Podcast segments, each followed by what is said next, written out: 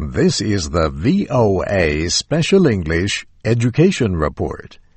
Plagiarism is the act of representing another person's words or ideas as your own. The offense may be as small as a sentence copied from a book, or it may be as extensive as a whole paper copied or bought from somebody else. Intellectual dishonesty is nothing new.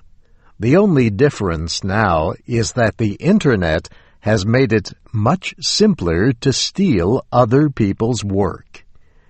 Yet the same technology that makes it easy to find information to copy also makes it easier to identify plagiarism. Teachers can use online services that compare papers to thousands of others to search for copied work.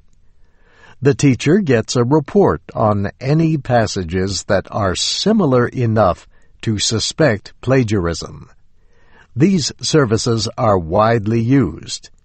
Turnitin.com, for example, says it is used in more than 100 countries and examines more than 130,000 papers a day.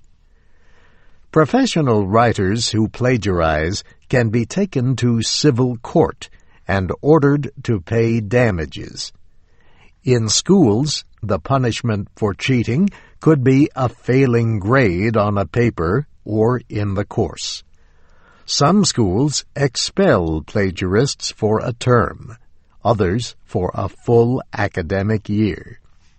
Some degrees have even been withdrawn after a school later found that a student had plagiarized. Accidental plagiarism can sometimes result from cultural differences. At Indiana University in Bloomington, 60% of students who use the Office of Writing Tutorial Services are non-native English speakers.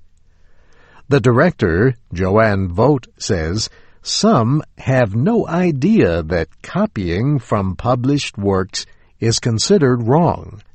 She says students from China, for example, may think they are insulting readers if they credit other sources. They believe that educated readers should already know where the information came from. The more you give credit, the less you risk accusations of plagiarism. Any sentences taken directly from a source should appear inside quotation marks. And even if you put those sentences into your own words, you should still give credit to where you got the information. And that's the VOA Special English Education Report, written by Nancy Steinbach. More about plagiarism next week. We will also discuss other rules for academic writing in the United States.